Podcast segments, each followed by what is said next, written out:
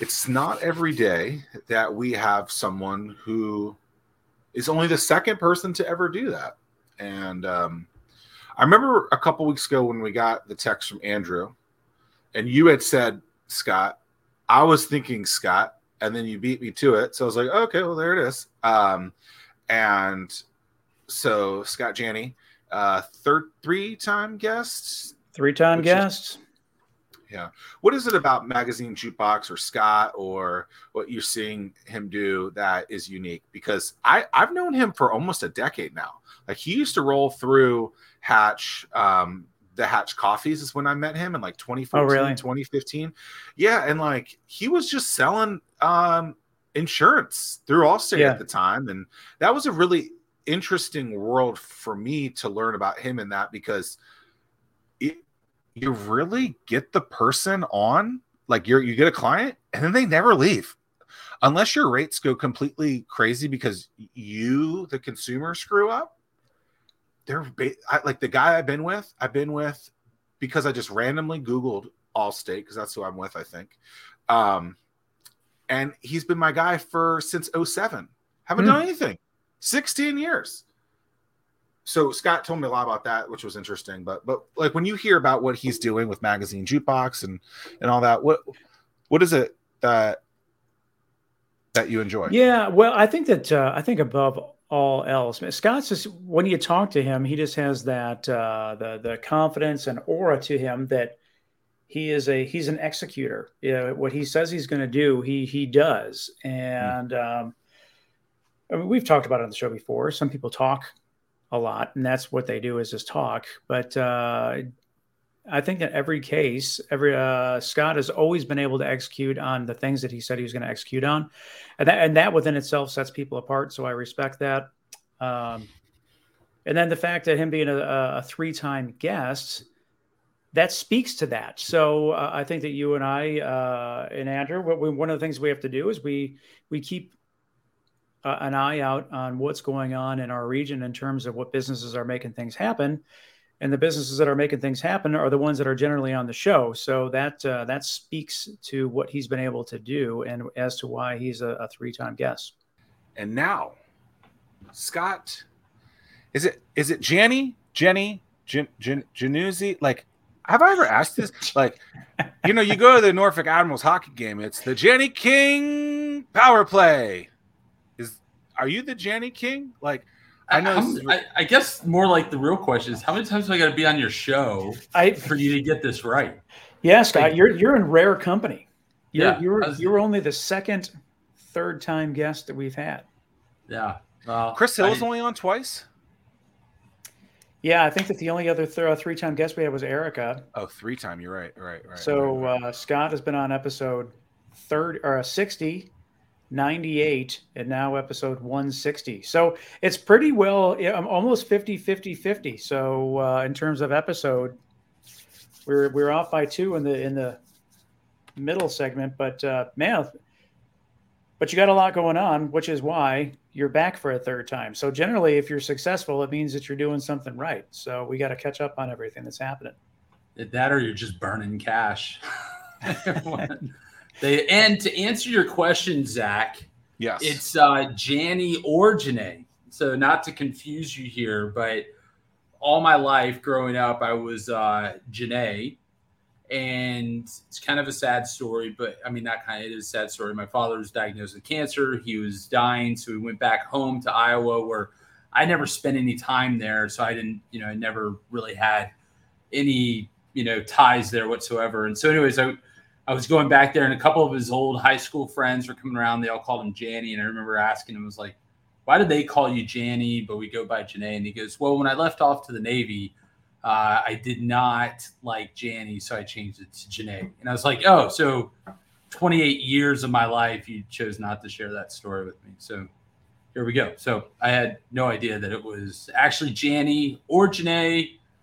I go by either someone's got a check, then you'll answer. Uh, you'll answer to either. Yeah, yeah, yeah. I do that often, but now the checks don't come in my name anymore. So now they all come in the magazine jukebox. So I, they they don't they don't come to me. Do you actually still get checks, or is everything digital?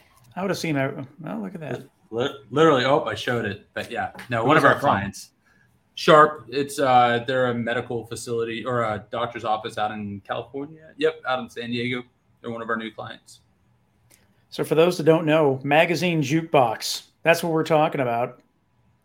What's what's the 10, 10 15 second uh, pitch to uh, to bring everybody up to speed? Yeah, so we use a line now where I say we are the digital distributor for commercial uh, spaces when it comes to magazines. So we actually offer digital magazines to our commercial partners, and that way their patrons, so the clients of our clients, get to enjoy a digital magazine while they're waiting. So they so just imagine going to a doctor's office or going to a car dealership or going to a spa, a resort, a hotel, and a coffee shop, and you're there either maybe you're there by yourself or maybe you're there with kids and the kids are playing and you just want something to you know take away a little bit of time.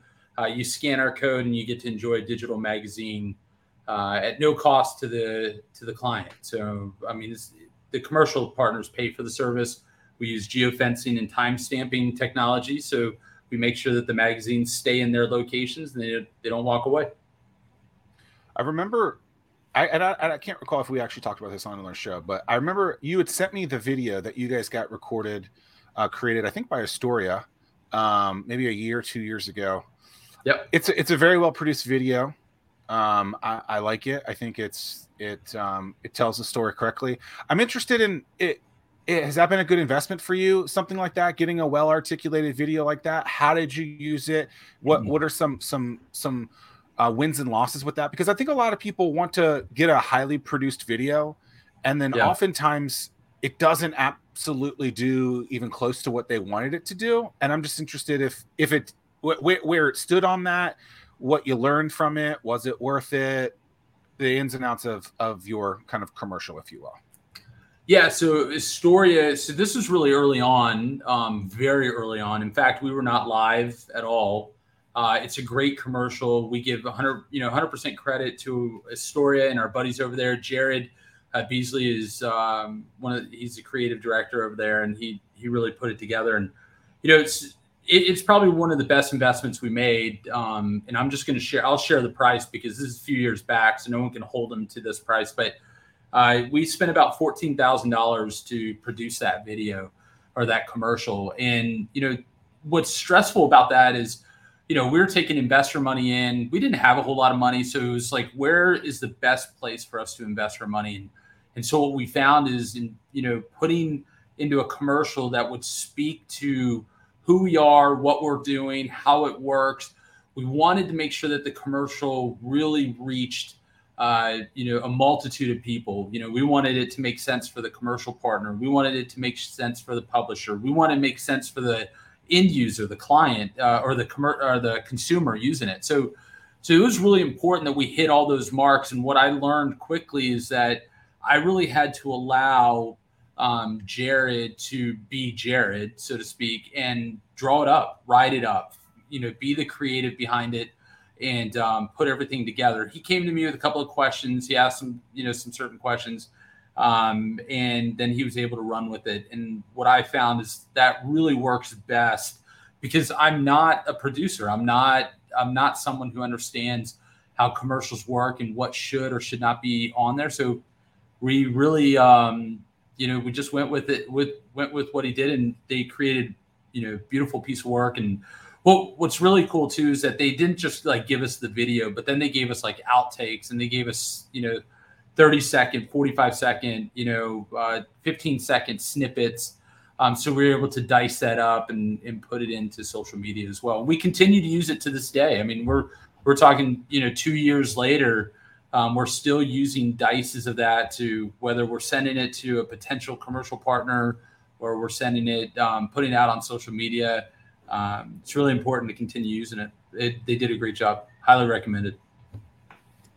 Yeah, when you look at it that way, it's a uh, then it becomes a numbers game in terms of uh, how you return that investment. So, yeah, was that tough for you to uh, mm to take a back seat and let the creative go to work uh, and do what they do best? No, because um, you would you would think it would be as as a CEO or as a leader or co-founder or whatever you want to title me as, but they you know you would think that that would be the case, but it's really not. Like one of the things that I pride myself on is is that I am not the smartest person in the room. I never will be. I don't care to be. Uh, I like to surround myself with really smart people, and so when I go to a company like that, I'm expecting them to be the smartest person at the table when it comes to commercials or or producing a uh, a video. Uh, you know, if they came to me and they asked me questions on how to be a leader, then sure, I, I can I can lead that up. But I'm, you know, even with our technology, I couldn't even tell you the first thing on how to code something. I, you know, but I have people that can do that, and uh, so that that wasn't hard to let go of that. Now, what was hard and continues to be difficult is spending money.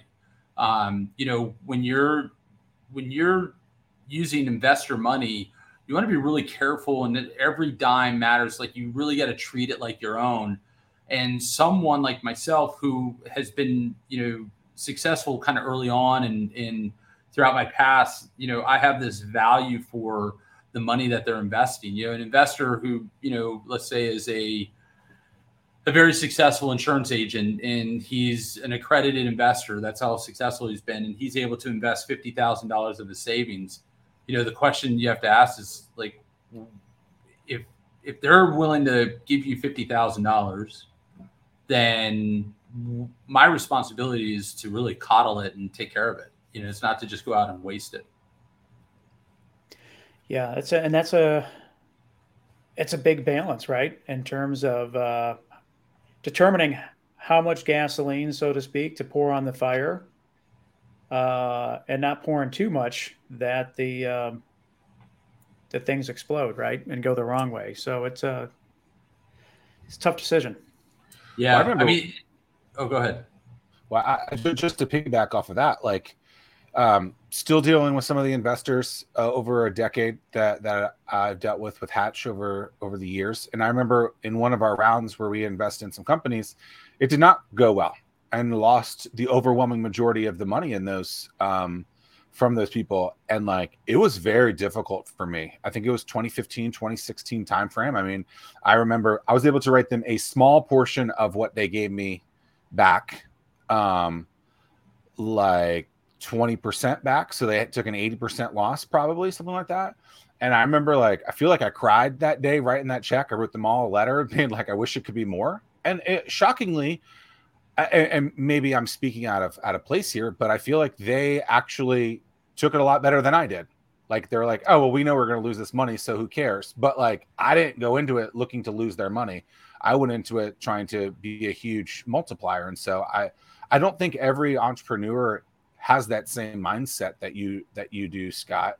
And uh, I admire that because I think a lot of people are just like, oh, I got money now, I can do whatever the hell I want with it, and um, I, I think that's unique in in many cases. So kudos to that. Well, three three. Well, thank you for that, and and I'm gonna take the I'm gonna mark this in the calendar book when you said you admire something that I've yeah, done. Yeah, it'll be the I only just, time. I got it. I got it. Yeah, I got to write this down. But we can edit like, this out. It's, yeah, I, I figured you probably will. Um, so like, man, why did I say that? Um, so no, I, you, you mentioned just line what number what time are we at we're at mm-hmm, 18 mm-hmm. minutes 32 mm-hmm, seconds line that up. Mm-hmm. Uh, yeah the, so, the thing to youtube will say like um, zack and meyer scott doesn't yeah. know how to pronounce his last name starts with the j yeah yeah yeah yeah appreciate it hey i'll take that scotty j just do scotty that J. so so look you know you said some things that are really important that i think anybody in the startup space needs to understand this and even investors. First and foremost there are rules and laws out there to protect um, from people giving money that they are not a, you know not being accredited investor that they couldn't invest in something like ours. You know they have that's why they have those um, you know the uh, crowdfunding you know to where the rules don't quite apply to that. But but you know when when investor typically get strokes out of check they they should operate in the sense that it's they're not going to get it back you know they but they're hoping that they will they're hoping they'll get a 10x and and they really got to believe and buy into the person who's asking for the money. Now, what blows my mind, and still to this day, it just it's absolutely you know crazy or bonkers, is that no one really does a background check. No one does a credit check on who they're investing in. And you hear all the time, like you can watch Shark Tank and you'll hear like Daymond I, I know he said it like a million times where he's like, the power of being broke, you know. And I'm like, I'm like, I agree. Like when you're at bottom and you're, you know, you're broke, like you have nowhere else to go but up. Recently, I got a tattoo that it says "sink the ship," and and that my mantra has always been: if you want to take the island, you got to first sink your sink the ship, and um, and meaning that you can't necessarily have something to fall back on. But these angel investors or even you know VCs like they're not doing these this diligence of background check. And I remember finally we got an investment from VIPC and or VIPC as some of us call them, but um, Vipsy they invested in us and they're like, hey, we have to do a background check. And I remember like talking to them like, thank goodness, thank you, thank you for yeah. doing that. I do think times are changing though. Times are changing. Uh, like before, good. when the when the market was crazy, man, it was like they people had to act really, really fast to to, to close to, to get on that term sheet and to close that deal. And then look where that got us. Everybody was just it was just reckless abandon. And now, you know, eh, eh, the due diligence thankfully is starting to happen again. Yeah, well, and it, and it really has to because un- unfortunately, and I to a lot of startups out there and founders, you know, they don't even know what it's like to get a hundred thousand dollar check. They don't know how to manage a hundred thousand dollars, fifty thousand dollars, a million dollars. They don't. And I'm not trying to. I'm. I. You know, anybody who knows me knows that I am a startup and I'm a founder lover. Like I just, I want to see them succeed and I want to see them grow. But they've got to surround themselves with people that understand how to manage those kind of funds. Like one of the things that I did very early on with the company is because of my previous success and because my wife and I we have you know beautiful home, we have you know a couple of toys, and we and we tend to you know buy things and and every now and then it gets out on social media, like if you know if I have a boat or a camper or something like that, and what was what I had to say very early on to my investors is I said, hey, look, I don't handle the money. Like I'll, I'll talk to you about investing, and I I appreciate your investment, but once it once you invest, that money actually goes through a channel where I have a fractional CFO, I have an accountant, I have um, uh, you know, I have teams and management teams that are actually managing those funds um, because I want to make sure I always stay above reproach when it comes to the this money that's being invested. And not to mention, my wife and I we have great credit. Uh, we're very mindful of our finances. We're not going to overextend ourselves.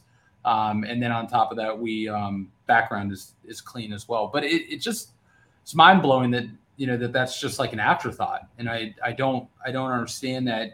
And any startup or founder because you guys get a lot of them who listen to this please know i'm not saying you shouldn't be invested in.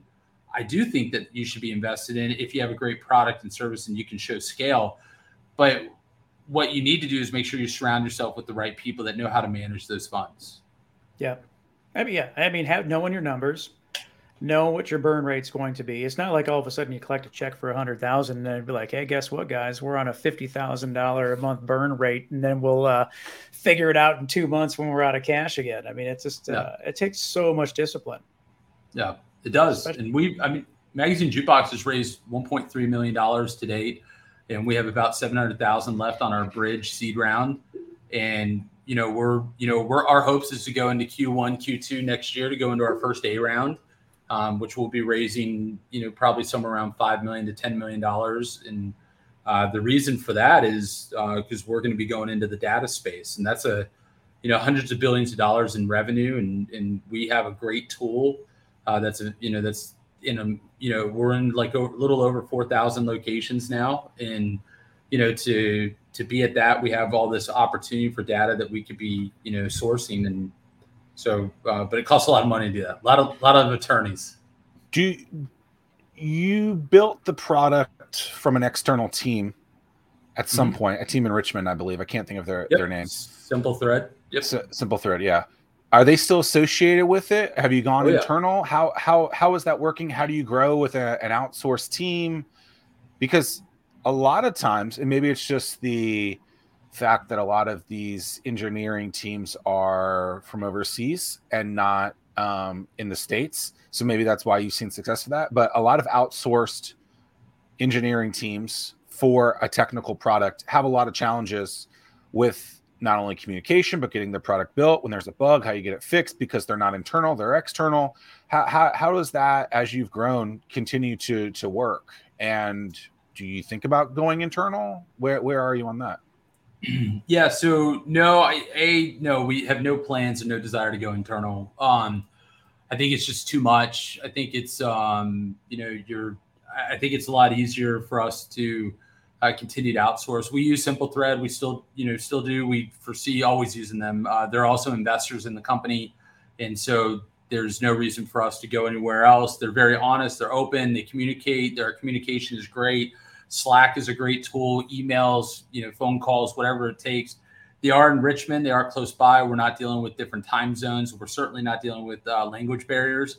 So for all that, for all those reasons, it's very successful. But um, I do understand, like, you know, I maybe I'm paying 130 dollars an hour, 140 dollars an hour. Maybe I'm paying 60 dollars an hour, whatever it is that we're paying for that for that dev team you know yeah it's very tempting to go overseas. You can get it down to $20 an hour $15 an hour. I mean heck i know some some founders um, that were paying like six or seven dollars an hour for a dev team but the but the horror stories that i've heard um, from that is has been um, you know and, and, it's nothing not that they don't you know not that people overseas um, don't try their hardest because they do. Like they're typically a single single member breadwinner for their family, they're going to try really hard to keep you happy and, and keep that job because, um, like last I heard, you know, what is it? Uh, like, and a lot of people outsource to India, but what is India has a billion, you know, uh, citizens or you know, yeah. uh, something like that. And how do you keep them all working? How do you keep them fed? They have to work overseas. Like that, there's they don't have enough internal work for them. So so while I can sympathize and empathize with uh, what these you know startups using them, you know, we just chose a, the different route. We went with Simple Thread. They've been huge partners of ours. In fact, their CEO uh, Justin Etheridge is our fractional CTO. So it works out really, really well. Interesting. What's what's more uh, what's more exciting, being a founder of a startup or traveling 75, 150 miles an hour on a motorcycle? Mm. uh, well, I, it's funny. I actually have a blog out there about this. I, I wrote it on my LinkedIn page, and I said how uh, motorcycle riders um, are geared up to be um, to be founders and for startups because so many of the things that a motorcycle rider does translates really well to a founder. For example, when you're riding on the motor on your motorcycle, you know you're not looking at the car necessarily in front of you. You're looking past the car in front of you. You're looking for what's your exit plan constantly. Like how are you going to get out of the way if something disastrous happens? And you got to do it pretty quick. You got to be able to pivot really quick. And so i i talked about that in my blog um, about all the pieces that kind of come together with those because for those who don't know me uh, i have been riding. I, I you know I, I rode since i was about five years old. I've had a dirt bike. I've destroyed my brother's dirt bikes many times uh, he's always appreciated and loved me for that. In fact, I always remember one story like I went off this jump and uh, and I totally eat it, and I'm like gasping for air. Wind knocked out of me. I thought I was dying.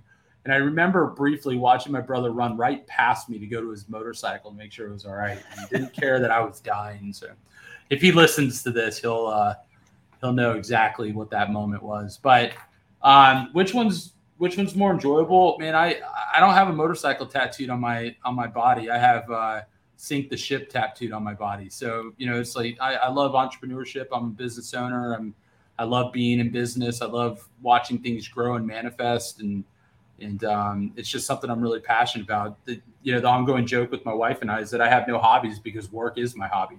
It's what I love to do. Looks like you are down a couple pounds. Is oh, really? True? Really, you want to bring that up, huh? Okay, Zack, Zack attack. Uh, yeah, so yeah, I'm, down about 61 pounds, uh, 62 oh, about 61. maybe. Yes, yeah, 62. Yeah, yeah. yeah. About, yeah. Well, I knew I was, I knew I was going to be doing a lot more of these shows and blogs and like traveling and meeting people and and so I, I wanted to make sure that I wasn't the big guy in the room. Although, funny story, guys, you'll love this. So my daughter, she's She's four years old. She's incredible. Anybody who's watching the show, I'm going to try to find a picture of her to pull up real quick. But yeah, didn't your son get beamed with the ball last time? Yeah, yeah, yeah, yeah. So this is this is my daughter. She's four. Yeah. She'll be five here soon. She took over my phone, and you know what do you do when they take all these selfies? You make it into a collage. But she last night, like, so the rule is, is like I go and my my oldest son, he's about to be seven, and I go and I, him and I will pray together, and and then I'll you know I'll put him down for bed, and he he's on his own. He's good. He's like, night, daddy, love you. That's it. So then, but my daughter's not quite there yet, so I, I have to go. I go to her room, and I usually lay down with her and, until she falls asleep. And uh, so she's sitting there. We're laying down, and uh, she goes, um, she's like, "Dad, Daddy, Dad, Dad," and I'm like, I'm ignoring her because she'll just talk all night if she can. It's her way of staying up. And then she finally gets quiet, and then she goes, "Hey, big guy." I'm like, I'm like, what? What was that? She goes and she taps me on the belly and she goes, "You're a big guy," and I was like, "Thanks honey." So anyway, so yeah, but uh, no, I'm I'm down, yeah, and I do it for my wife, do it for my kids, I do it for myself. I mean, there's there's a lot of reasons to be healthy. I lost my father when he was 58. I was 28 years old. I just turned 40 last week, and it's like my thing is is you know if I have the same fate as my father, what would I do differently? And you know, so it's like that's kind of how I try to operate. So so I, I took you know uh, took some steps to make this happen, and you know, we're here we are. So, so, so tell us about that in a minute. But uh, you hinted at this, and this is what I ultimately wanted to ask you before you rudely interrupted me to tell you me, tell us that it was 60, 61, 62, probably 63 pounds. But that no, kudos, it's good. Tell us about how you did it earlier. But I, I mean this honestly. Do you think that by losing weight and being a more uh, uh, lean individual, that that has helped you in business? Has helped you gain more business? Absolutely. Absolutely. And yeah. the, the the the rationale behind that is confidence. You, you gain more really? confidence. Yeah That's you gain more confidence. okay interesting. No i mean like like there's the superficial like how people will perceive you and how people will look at you for sure. I get that um, but the confidence uh, that you have in just feeling healthier and feeling better. I'm trying to find a picture I can show everybody in the world. Here we go.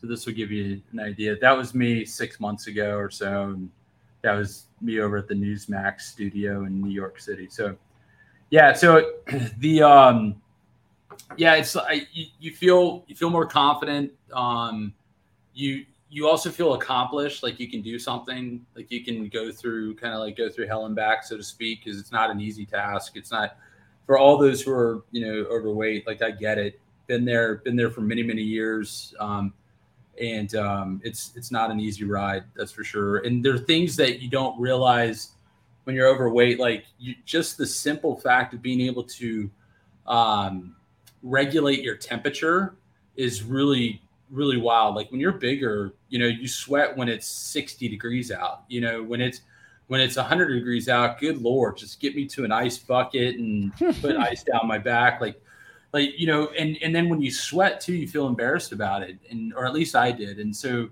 so it's like and now when I sweat, I'm like, yeah, I'm sweating because I just went for a run or I'm sweating because it's 100 degrees out. I'm I'm, you know, but when it's 60, I feel it's 60. I'm cold. When it's 70, I'm kind of chilly when it's 80, you know, feeling pretty good. You know, like it's it's like, but before that wasn't the case. So yeah, so confidence. Um, uh, you know, I think people look at you a little bit differently. You know, and, you know, unfortunately, that's the you know the you know, the truth. And here's the thing: is obesity really is a disease, and and I think so many people don't realize that. Like, you can have fat deposits in places that your body would never know to burn and so you have to go through some radical changes in order to make those you know to um, be able to isolate and get those get that you know fat burned. And so um, anyways yeah it's just it was it was quite a bit of a journey.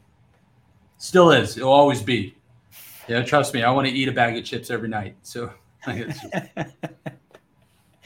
Yeah amen to that man. It's uh the temptation and the struggle is always there. I mean, it's just and it's crazy. Uh, not long ago, I mean, like big plays, man. But like you know, well, you, like you. But also like with kids, like you know, like things you oh, don't yeah. think about. Like you order your plate, your wife orders her plate, and your kids order a plate that they don't even eat, and then you don't want it to waste. And then it's oh, like, yeah. oh, I'm gonna eat yeah. my plate. I'm gonna eat their plate, and it's just yeah, it's vicious.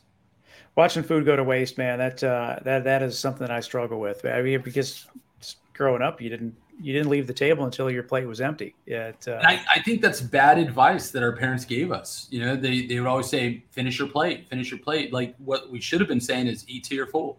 All right, right. you know, or eat till you're you're content. You know, you don't even have to eat till you're full. Just eat till you're content. You know, when our kids say, "Hey, I don't want any more," fine. They don't.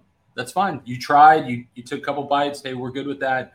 We know as parents, you're going to be hungry later. We know that. So we're gonna we're gonna save that food and put it in the fridge, and we'll give it to them later. Take all you want, but eat all you take. Exactly. What a line. Yeah.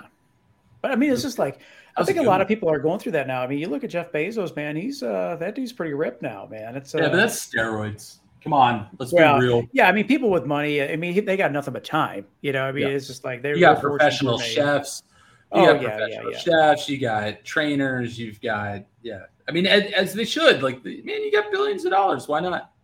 Well, I don't know that he's on steroids. I've never seen a picture of him. Um, oh, well, that's go Google. Yeah, I don't. I don't typically Google Jeff Bezos. Well, um, it, this has steroids. been something. It, has been trending on Twitter for. No. For. But when you have that now. kind of money, I don't. I can't remember which one of you just said this, but it. You have a chef.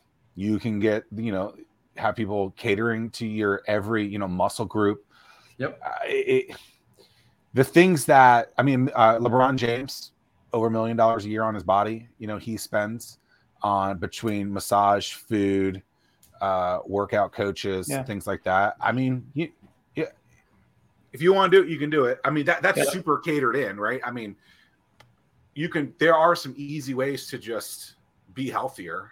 Uh, counting calories and, and walking are probably the easiest things. One thing that I like I don't know if you do this, Scott, but something that I thought was really interesting is um, a lot of people are like, I don't have 30 minutes or an hour to go on a walk or to exercise. And so I was watching this video. Um, I can't remember who it was. Um, mind body pump, something like that. Mind pump, something like that. Um, and he goes, okay, after every meal, just go walk five minutes out, five minutes back. Do that three times, and that's 30 minute walk in a day. I was like, oh, that's really interesting. And what's even more interesting about that aspect is when you do that, like you're starting to move that food too throughout your body. Mm-hmm. So then you don't feel as whatever that is when you, you know, you eat a meal. Um, yeah. And then you get, you know, 30 minutes of exercise divided by three well, walks. So, well, what's in, what's interesting too is when you lose the weight, like I love walking now. I love going places, just walk places. I mean, I love running too. I mean, that's more my thing. But yeah. but it's like I park. So in, here in Norfolk, um, where we're based out of, is that we have. Um, I'm over off City Hall, and I park over on Freemason. And yeah. I mean, there's there's two reasons behind that. One, I enjoy the walk, or I'll ride my bike. Um, but the other thing is, is that it has a charger that actually works for my Jeep Wrangler. So so I could play because I have a I have a plug and play Jeep Wrangler. So they what they does that mean? You have an electric places. Jeep now? Yeah, the 4xe. and so where great vehicle. The, where do you plug that in Freemason? So, so on the second second you know floor up, they have they have three Tesla chargers and two like standard chargers, and one works in the standard. Yep. Just the price so, of parking. Yeah. Uh, uh, yeah, but I mean, you got to pay for parking, so I, you know, yeah, that's the it's nothing additional that's yeah, that's the problem with Norfolk, right? Is that you pay hundred dollars a month for parking. You know, so the uh, that's one of the things that really Norfolk's got to get under grips is their parking situation because I know you hate startup, it.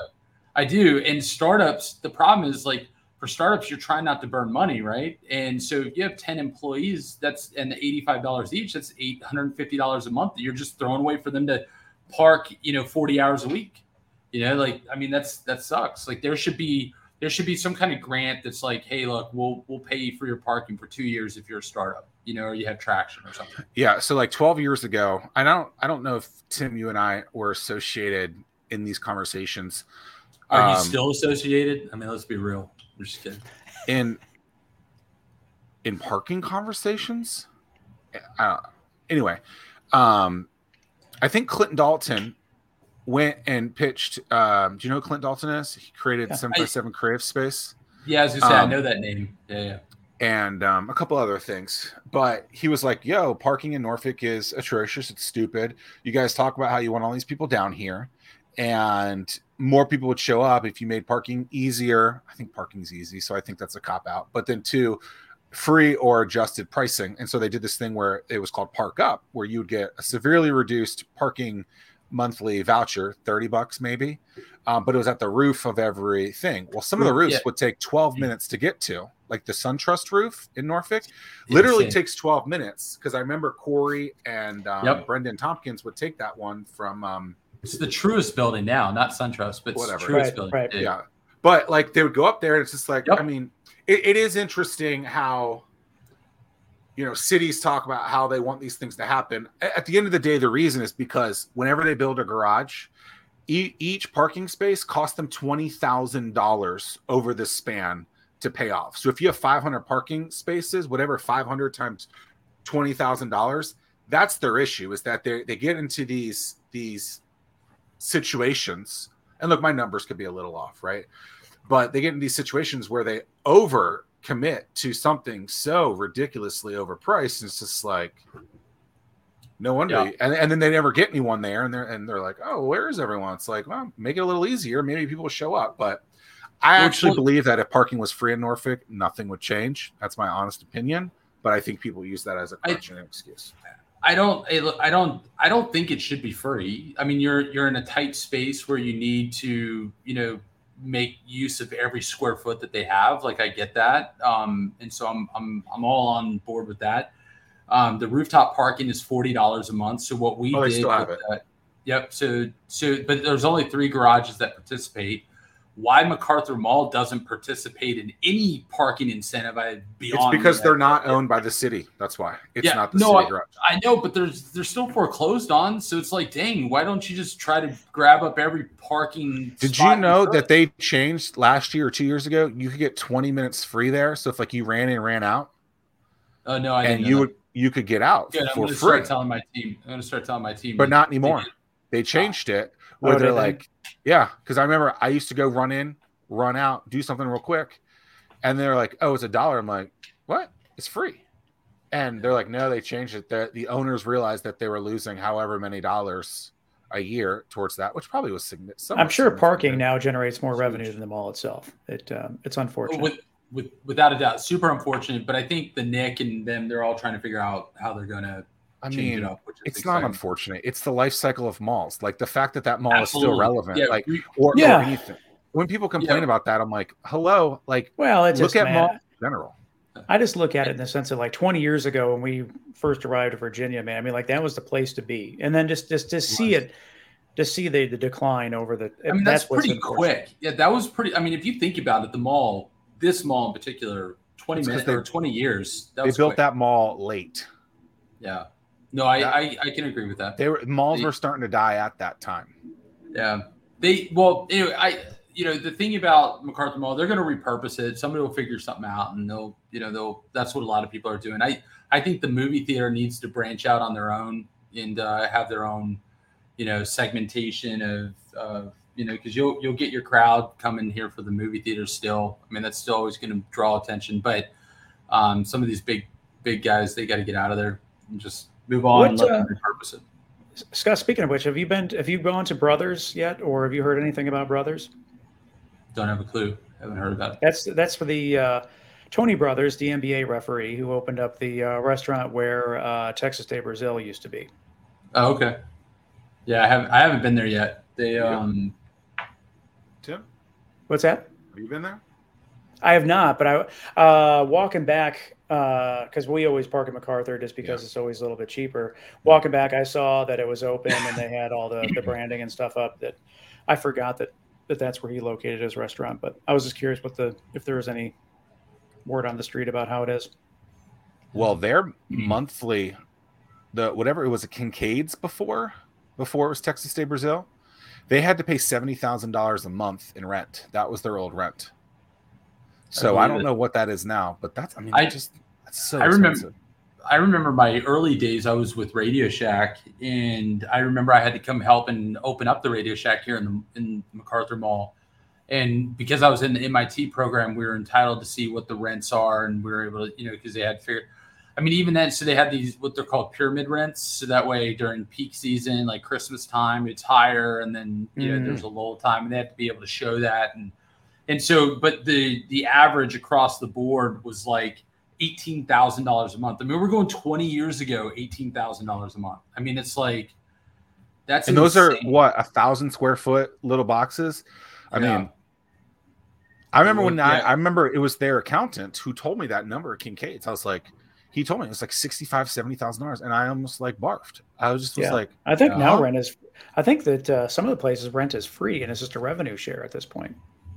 Wow, I believe wow. that. Well, they they actually approached us um, to put magazines in there, and uh, I said no. I said nope, not going to happen. I said I, I just can't have my brand in there.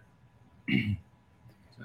Speaking of brand, Scott, you you're really really good at. Uh, I mean, you are constantly out there promoting magazine jukebox, sharing everything. I mean, you are just uh, and, and, and I say this in the greatest way, most complimentary way, just relentless when it comes to that. Is that something that you, was always that you've always been part of you, or is that something that you had to learn to do? What uh, what's your take on that? Yeah, yeah. You know, I, I don't know the the you know not that there's a right or wrong answer. I, I don't know the answer to that what I what I can tell you is that uh, when you believe in something, you want to share it with the world. So that's what we're trying to do, and and you start in your circle and expand. I mean, that was like recently. I was just looking at it on like LinkedIn, and, and for those who are startups, if you're not if, if you're not spending time on LinkedIn, then you're missing out. Even if you're a B 2 C company, you know, still, you know, you know, B2B is still, you know, consumers. And and so they may not be a consumer from a commercial perspective, but they they could be a uh, you know, a customer, you know, personally. But I, I really live in the LinkedIn space. My team lives everywhere else. And um, and so I, I really enjoy like putting out my my company. I'm very proud of it. I'm, I'm proud to be a part of it. I'm um, I'm anxious for it to grow and expand and and um, yeah, I mean it's it yeah it wasn't really it wasn't really hard to do when you when you believe in it. Yeah, I just I wish that more people would would follow your play. I mean, it just uh, I, I just it's just an opportunity missed. I mean, you you send something over my way, and I yeah I'm always happy to share everything that you send my way, and happy to share anything that any startup sends my way. But a lot of people just uh, they either don't share it and then uh, they don't necessarily reciprocate either. Not that I, I, mean, reciprocation is always nice, but it's not the it's not the motive. But uh, and then to your point on LinkedIn, and I think in terms of like organic impressions, you know, I think that LinkedIn is probably yeah, I it's pretty generous, I think, in terms of uh, not throttling back based on any algorithms or whatnot. It's uh, well, when you, when you get to a certain amount, a lot of people don't know this, but when you get to a certain amount of user or followers and you post enough, actually LinkedIn makes you a, um, they kind of categorize you as a, uh, I can't think of the name, like an influencer like, type of thing. Yeah, like an influencer, exactly. And so you actually, the more you do and the more you use it, the more you post, the more they're going to actually share your content.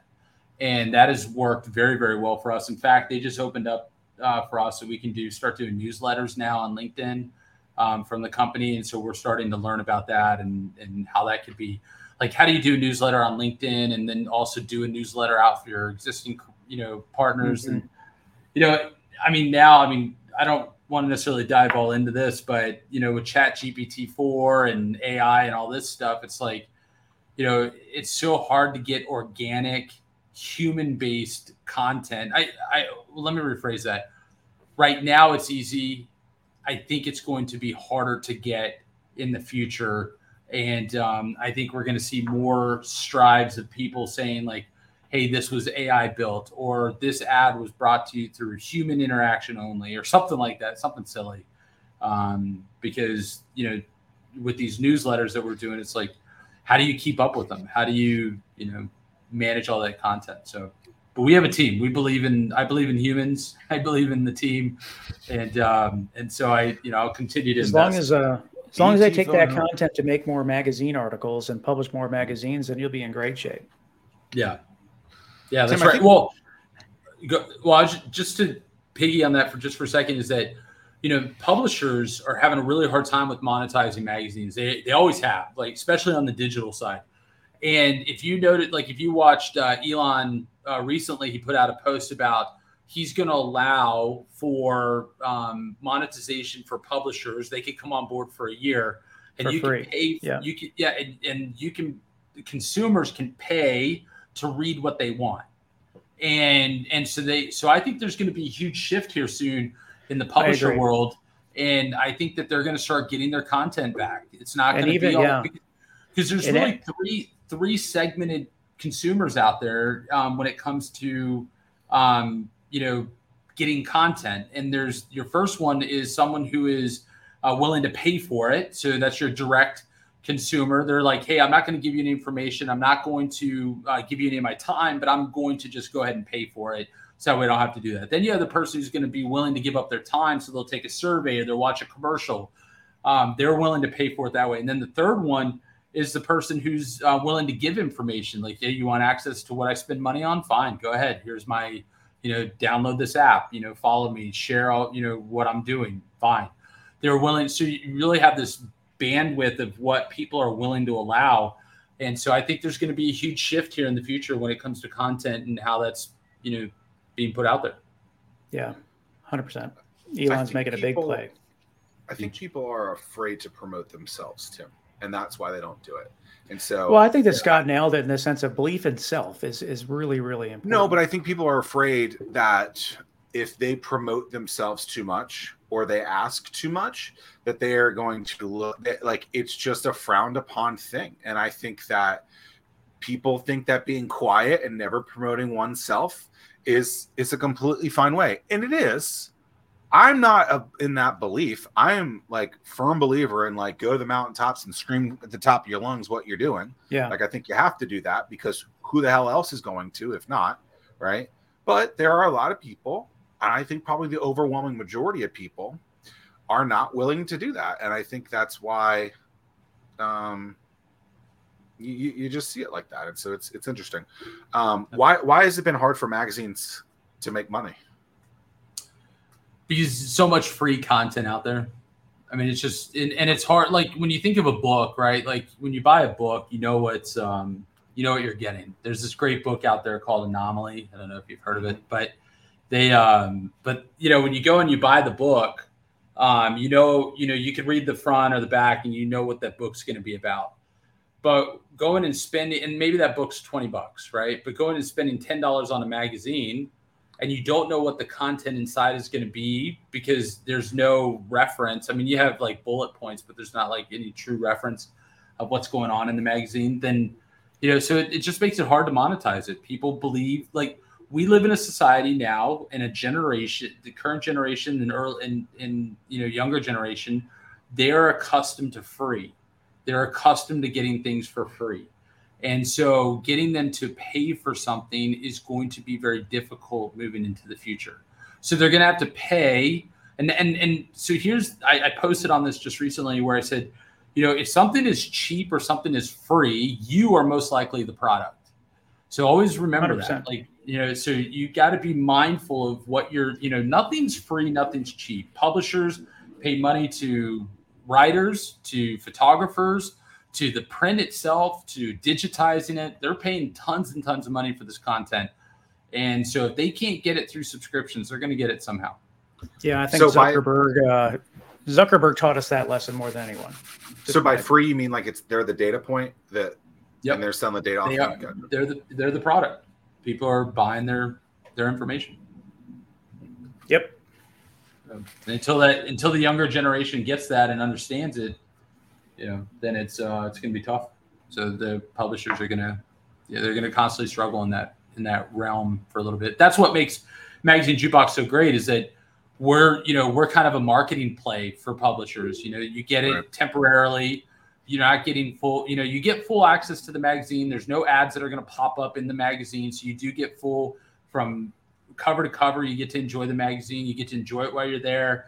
But when you leave and you exit, you only get it for 36 more hours as long as you don't clear your browser and you get it for 36 hours and then you know then it times out. So that's what makes us so relevant for publishers is that they want to get their content out and and I and I'm using a random statistic because I have no idea the true answer to this mm. and I don't think anybody does.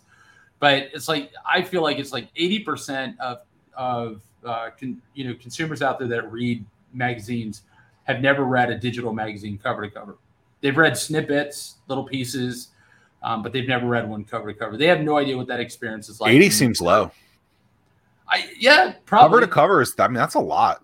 Yeah, it is. So yeah, you're probably right. It's probably higher, but you know, I'll err on side of caution here. But they, but it's like yeah, you're not going to have um, you know, you just we just don't have people that read it. So you give them if you catch them in a place like a waiting room or a place of transit, and and they really have nothing, you know, almost like nothing better to do but to stare at the channel that is pre-programmed, you know, on the wall, or um, they're going to stare at their phone on social media that is, you know, it gets old after a while. You know, they want to read something good on Car and Driver, maybe they want to read something on highlights for their kids, or maybe they want to read something in People Magazine, and, and we're getting ready to onboard a ton of publications here soon. And so when that, you know, um, when they want to read something like that, it's like, you know, why not catch them when they're when they're waiting?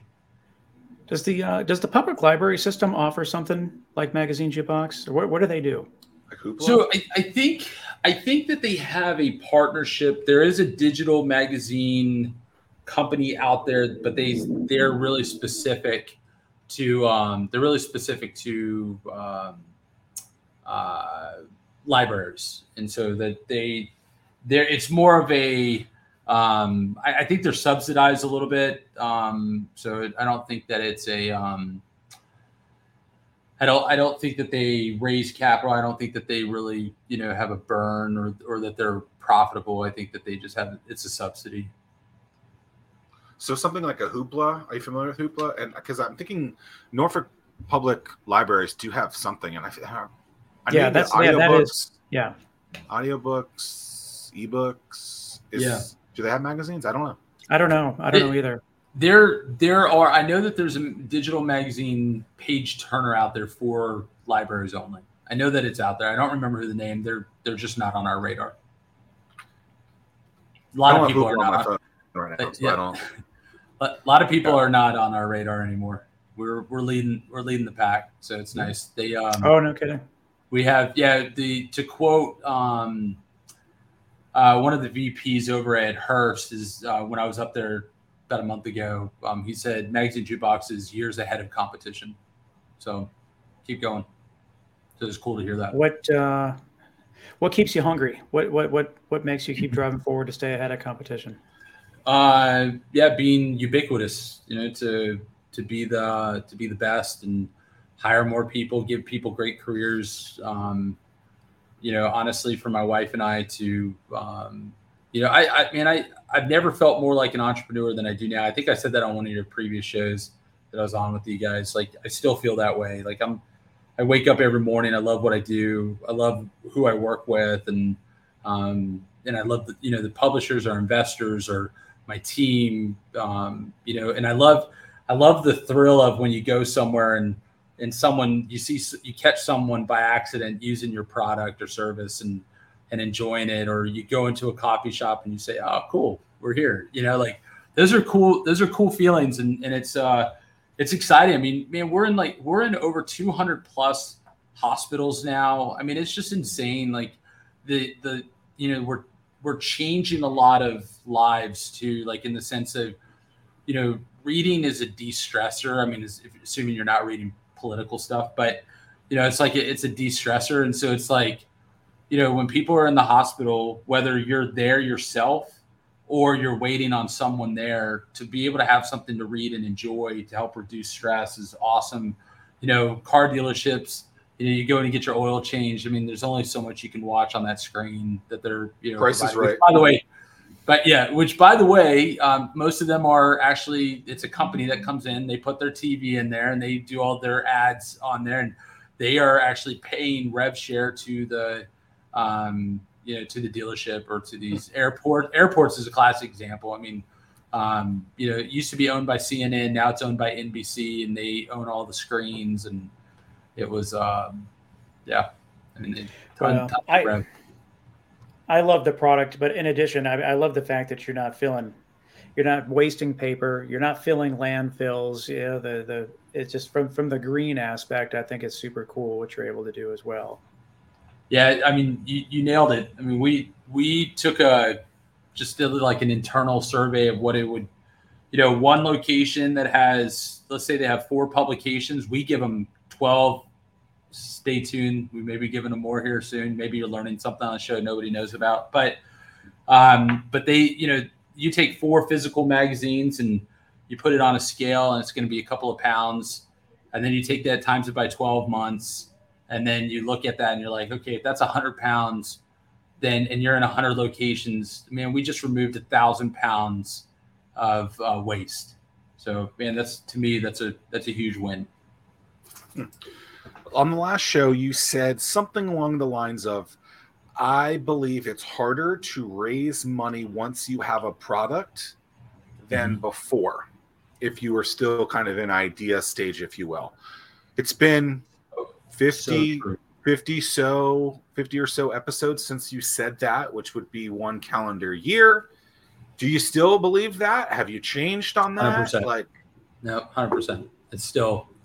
I mean, it's like if you go watch Shark Tank, like everybody thinks our world is like Shark Tank. You know, they just think that you know we're pitching to billionaires and hundreds of millions of dollars, and we're just going to get a deal. And, and it's like the truth is, it's like if you ever watch it, there's like I was just watching. I think it was last Friday's episode. I don't know where they're like, wow, you're doing great. You're making money. You're, you know, you've scaled from zero to making $750,000 a year and it's just you and you're, you know, profitable by $200,000. For that reason, I'm out. it's like, wait a second. You did everything right. You got this great product and you're out. Like that doesn't make any sense. And so, uh, yeah, it's it's definitely harder when you have a product um, than it is the idea of the product. I mean, there's there's nothing easy. There's nothing easy about being no, and it shouldn't be. But it shouldn't be easy, right? Like if it was easy, a everyone would do it, and b why should it be easy? Like we're all trying. I'm trying to go after a unicorn. I want to be a billion dollar company. Yeah. This should not be an easy easy feat. This well, how many people ask? How many people ask for a certain dollar amount, and then the follow up question is, "What do you? What's your use of funds?" And they have no idea. Like they're just like, oh, I don't uh, know. I mean, that's that. What do you mean? Reword that. What do you mean? People will say, "Oh, I want to raise ten million dollars," and then the person that you're talking to will say, "What is your use of that ten? Um, how are you going to use that ten million dollars?" And they yeah. have no idea. They just pick that number out of their ass, and they're just yeah, like, "Oh, exactly. hey, this is what I want to do," and it's just like. I, but you know, going yeah. back to your, your earlier comment about being very frugal with your money, I think that's that's an ideal situation. You know, you've raised 1.3 and 750 of it still in the bank. I mean, that's it's a pretty big deal. Like, sounds like you're using that well. Yeah. So we're we're always if you talk to my C-suite, man, they, they'll tell you a funny story. Last week they were in town. They flew in because uh, two of my guys live. One lives in uh, Dallas. The other one lives in Atlanta. And um, they flew in. I got them a rental car, and um, but it was when we had tornado hit, which is crazy because they landed the same minute that that tornado warning came out for Virginia Beach. And I'm like, man, that pilot just wanted to be home. Like he was, he wasn't to have it. But, but they, uh, so they landed. They get, uh, they get in, they get to the rental car, and it's a car, and it's like, man, been storming, flooding in areas. And I sent them a text, and I'm like, hey, you may want to get an SUV. So then they text me back a few minutes later. They're like, hey, it's twenty dollars more a day, and I respond back, just get the car. and I'm like, that's how frugal I am. Like I'm, I'm horrible about it, you know. Like it's, and it's like, and so they gave me a hard time all week about it. They're like, like just get the car. Like don't worry about my c suite don't worry about it. So they they showed the text to the enterprise guy and the guy goes i'm just going to give you the the suv at no no additional cost. And it was like i was like look my plan worked perfectly. You're welcome. What's next man? What uh what, what are you looking forward to in the future? How can we help uh, yeah, so I mean, just getting the word out. I mean, commercial partners. We we want to grow like hospitals, car dealerships, um, doctors' offices, um, coffee shops. Man, we just want to grow, get the word out, tell people. You know, we're not expensive. I think I think our price is somewhere between two two fifty to five hundred dollars, or maybe it's three hundred to five hundred dollars a year um, to have us in their lo- in each location. So it's not an expense. It's we're w- way less than having magazines uh, which is a contention with our publishers because they want to make sure we're not devaluing their magazines. So I get that.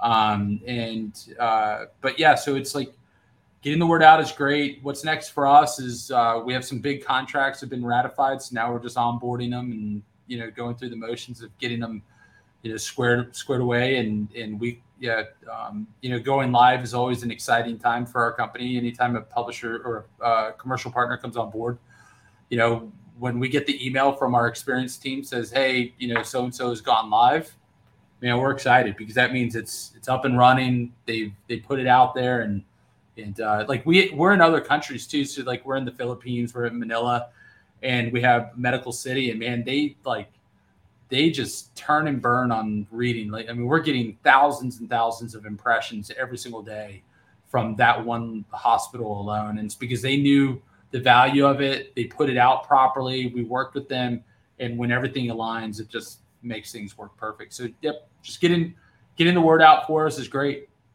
And I'm also still trying to ra- finish raising 700 grand. So any any investors who are watching this, just come on.